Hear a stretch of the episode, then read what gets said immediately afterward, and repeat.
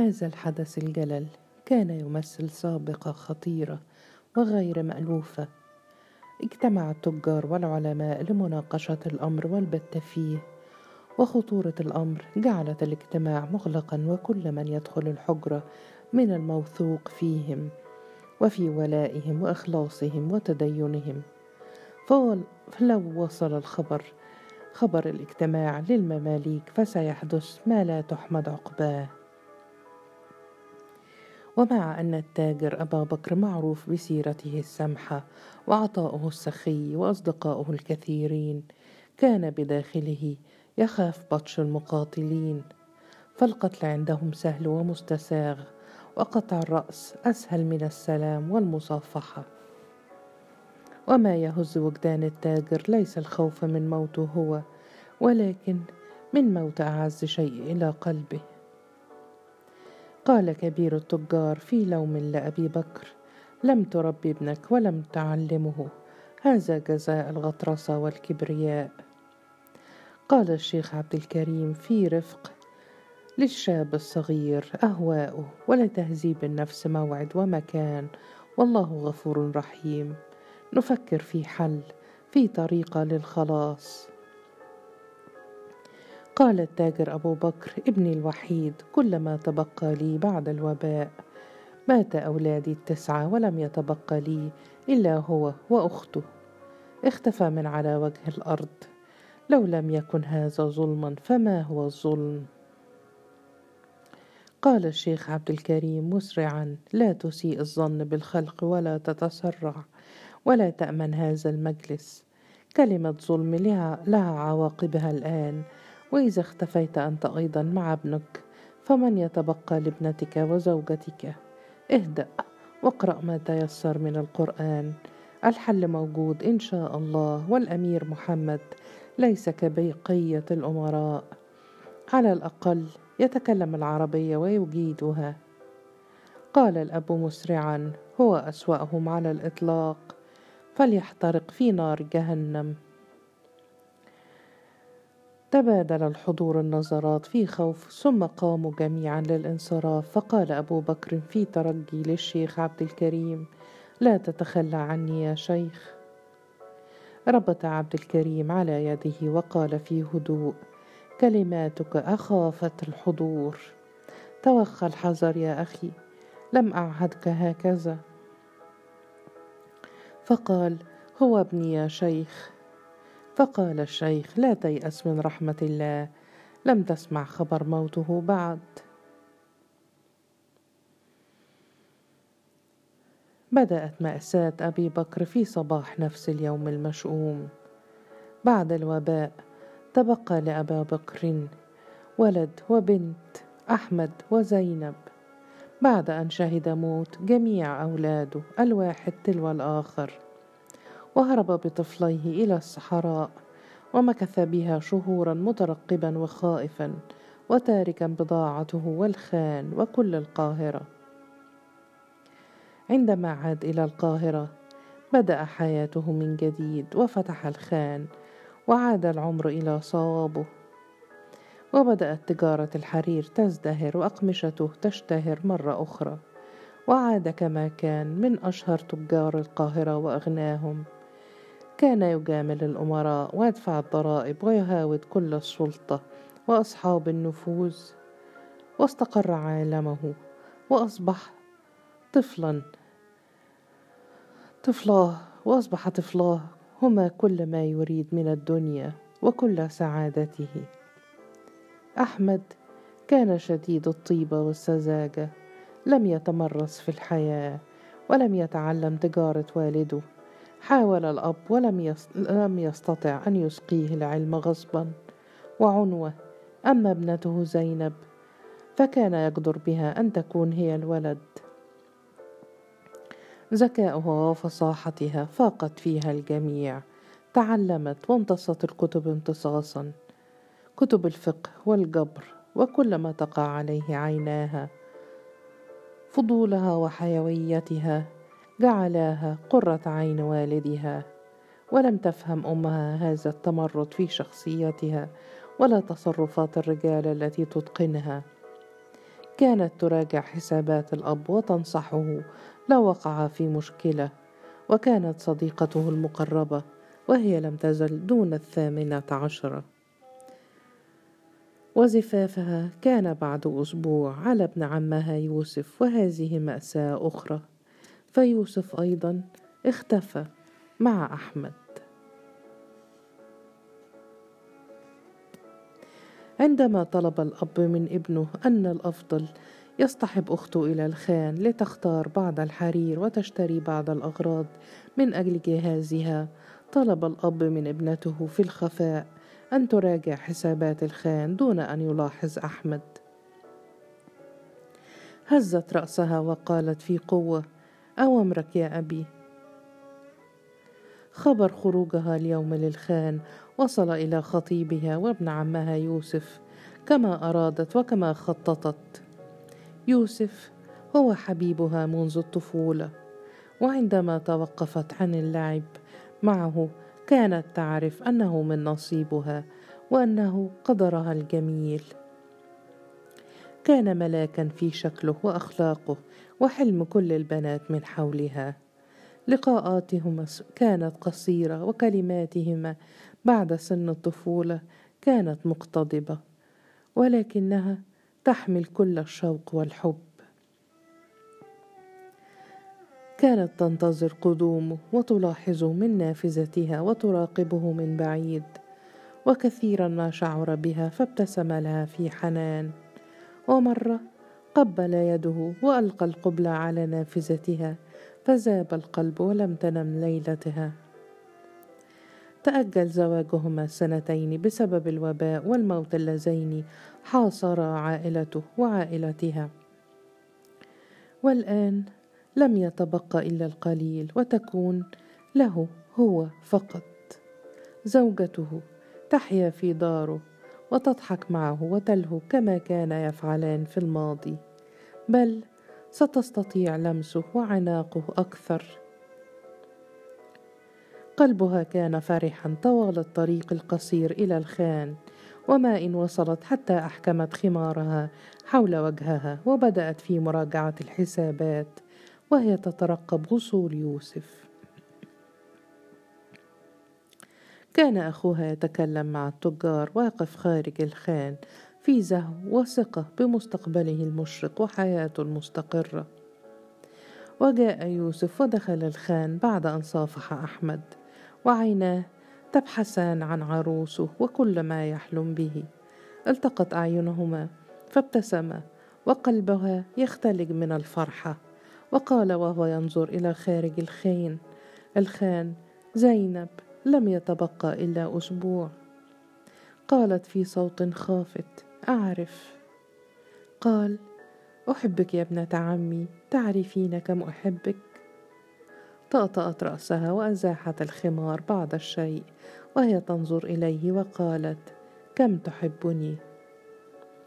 التفت حوله، كان أحمد يتكلم مع رجل في حماس ولا يكترث بهما، فأمسك بيدها في شجاعة وقوة وقال: أنت كل ما تمنيته في حياتي.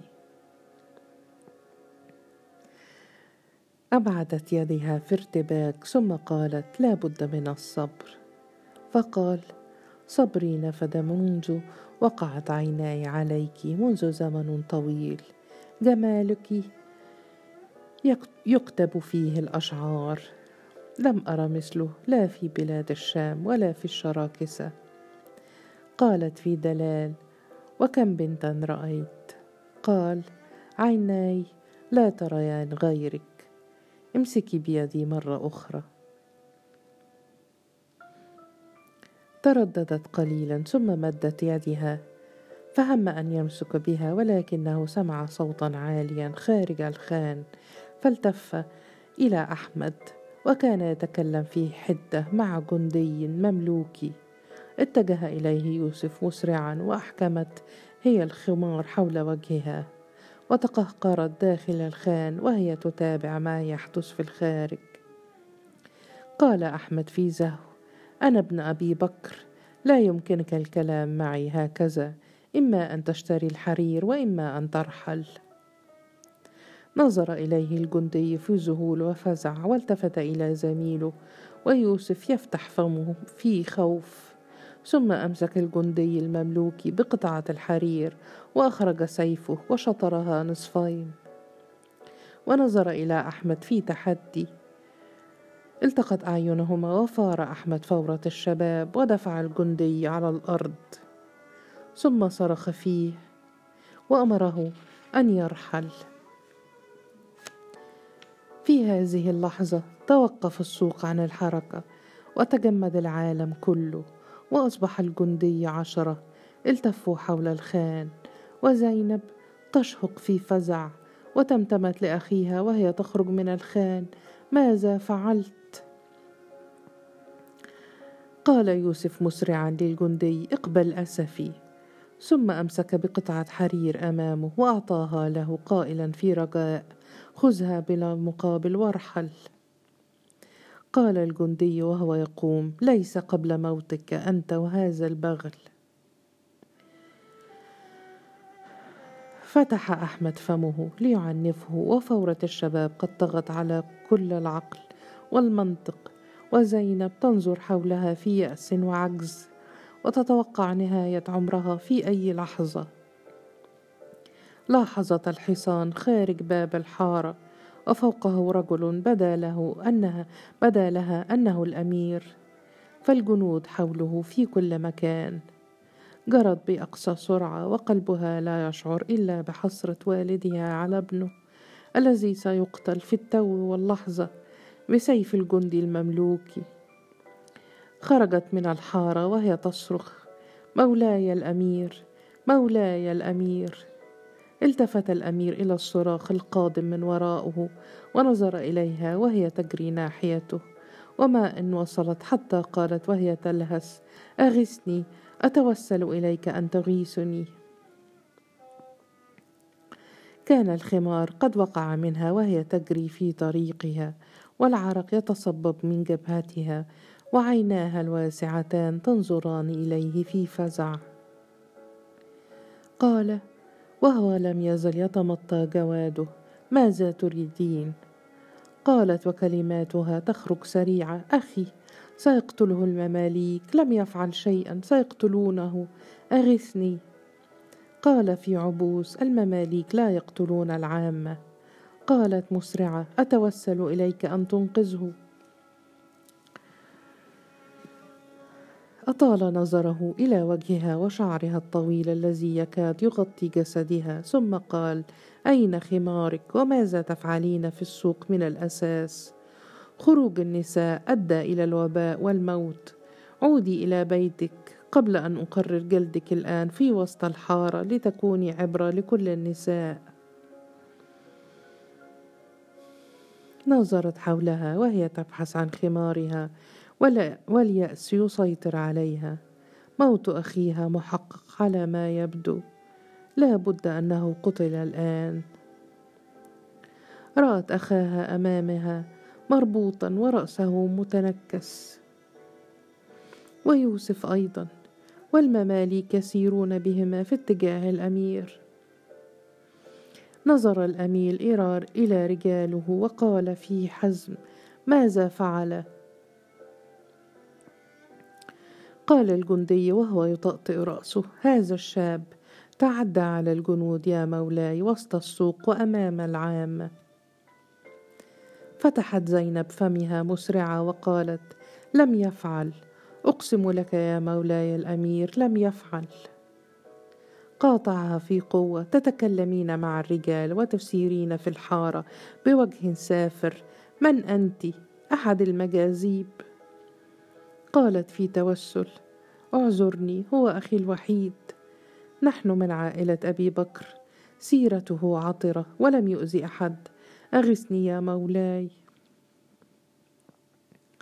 اعف عن أخي وابن عمي. قال في قوة: ما اسمك؟ قالت: زينب. فقال: عندما يعتدي العامة على الجنود ماذا يحدث للبلاد يا زينب؟ تعرفين، يعم الخراب ويعيش الفاسدون فسادا في حرية وبلا رادع. أنا صبور معك لأنك شجاعة.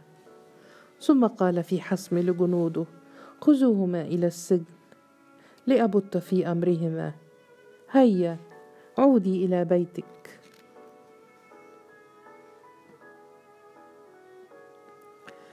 التقت أعينهما، فتحت فمها لتنطق، ولكن عينيه أخافتها، وشعرت بأنه سيقطع لسانها لو نطقت بكلمة واحدة، فطأطأت رأسها وقالت: أشكرك وأدعو لك مولاي، العدل من سماتك. لم يجب. جرت إلى بيتها، وعالمها قد انتهى، ودنياها التي تعرفها لم يعد لها وجود. ولكن القبض على يوسف وأحمد لم يكن هو الحدث الجلل. صرخت الأم واستأجرت نادبة خصيصا للصراخ طوال اليوم، فالفقد هذه المرة له مرارة ليست ككل مرة، ولم يستطع الزوج أن يسكتها، ولم تستطع كل نساء الحارة أن يسكتنها، فأصبح وجود أبي بكر في البيت مستحيلا وسط العويل وسب العالم والاستغاثة بكل أهل البيت وكل الشيوخ. وأغلق أبو بكر الخان وبقي في المسجد طوال اليوم يدعو الله ويتكلم مع الشيوخ والعلماء ويطلب إليهم الوساطة. بعد أسبوع من حادثة اختفاء أحمد ويوسف وخطفهم من جنود المماليك، اقترب الشيخ عبد الكريم من التاجر أبو بكر وقال له في وجوم: لدي أخبار لا أعرف إذا كانت جيدة أم لا. قال أبو بكر وهو يمسك بالمصحف ويجلس القرفصاء: تعذب ومات من التعذيب، عذبوه وعذبوا ابن أخي، أليس كذلك؟ قال عبد الكريم: لا أعرف، أعتقد أن ما فعله جريمة يا أخي، تعدى على من يحمي البلاد ولم يظهر له احترام، ربما عذبوه ولكنه لم يزل حيا، جاءني خبره اليوم. قال الأب في لهفة: أين هو؟ فقال عبد الكريم في بطء: الموضوع صعب يا أخي وغير مسبوق. فقال الأب: أعطيهم كل ما أملك. فقال الشيخ: الأمير محمد لا يحتاج إلى المال ولا يحب فرض الضرائب. فقال الأب: أتكلم معه وأتوسل إليه، أعاقب ابني بنفسه وأجلده على الملأ ويفرج عنه هو وابن عمه. قال عبد الكريم: العلماء توسطوا لك وتكلموا مع الأمير، ذهبوا خصيصا للروضة لطلب الشفاعة، فالكلمة الطيبة صدقة يا أخي. لو تمسك العامة بتعاليم الدين لكان حالنا تغير. فقال الأب: وافق الأمير على أن يفرج عنه؟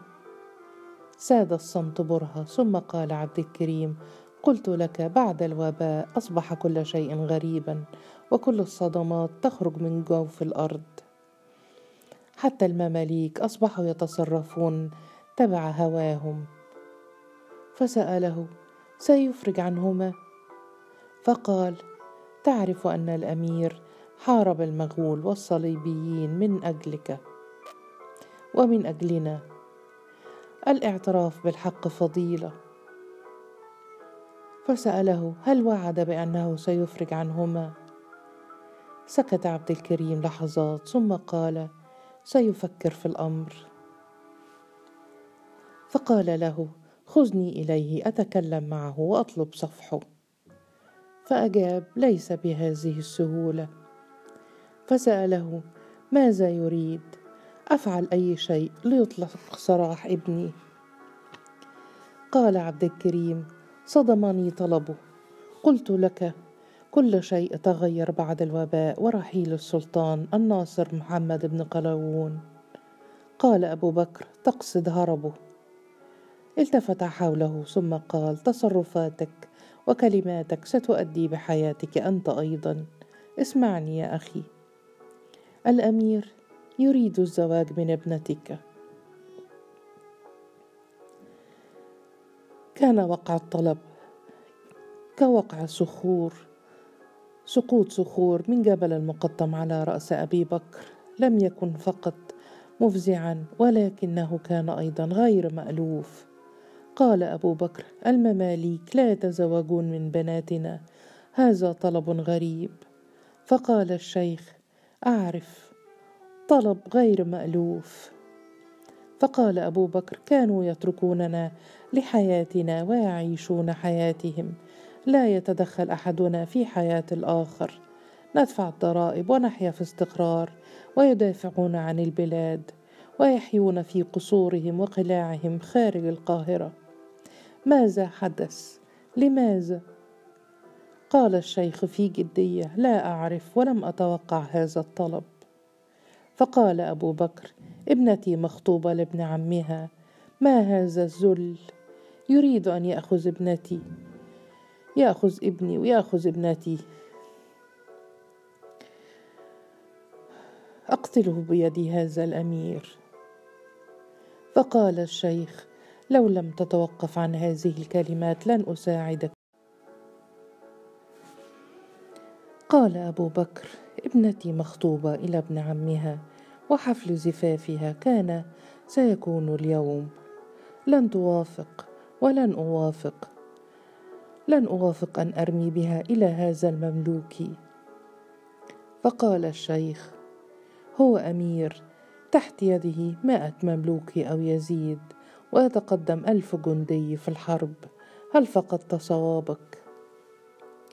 فقال أبو بكر: ولكنه مملوك، قراره ليس بيده، كان عبدا ثم أصبح أميرا، وربما لا يزال عبدا، لا أعرف، غريب على أرضنا، لا هو منا ولا هو يعرفنا، لا نعرف من أين أتى ولا من أهل بيته، مهما امتلك من جنود فهو مملوك وغريب، وولاؤه ودينه مشكوك فيه أمرهما، لا نعرف حتى ماذا كان دينه في بلاده القديمة. قال الشيخ: لا يعيب الرجل سوى دينه، وهو مسلم ومتدين، وكلنا ملك لله، من منا يملك مصيره. فقال أبو بكر: ابنتي لن تتزوج من المماليك، سيقتلها، قسوتهم تبتر القلب يا أخي، نعرفها جميعا. يا شيخ أهل مصر، أهل مصر أحرار، لم يستعبدهم سلطان ولا خليفة، كيف لهم أن يتزوجوا من العبيد؟ فقال الشيخ: يحكمونك من تطلق عليهم عبيدا يا أخي، ويقدرون قوتك، ويعاقبونك لو ارتكبت خطأ. لم يكن من عادتهم الاقتراب من العامة، يفضلون النساء من بلادهم. فقال أبو بكر: يعربدون في البلاد كيفما يشاءون، ولا يقتربون من ابنتي، يحكمنا العبيد لا بأس، ولكن لا يصاهروننا ويصبحون مننا، لا يمكن ولا يجوز. قال الشيخ: يا أخي، الأمراء يعرفون أن أهل مصر يطلقون عليهم مماليك، لأنهم في الأصل ليسوا أحرارا، ولا يؤذيهم هذا الاسم، لأنهم يقولون: إن الملك لله وحده وليس لأحد، وكلنا ملك لله، وأعتقد أنهم على صواب. قلت لك: الملك لله. قال أبو بكر في تهكم: ما أعظم ورعهم وتقواهم، ها هو ذا مملوك يقضي علي بقية عمري بسطوه وظلمه، ويدعي أن الملك لله.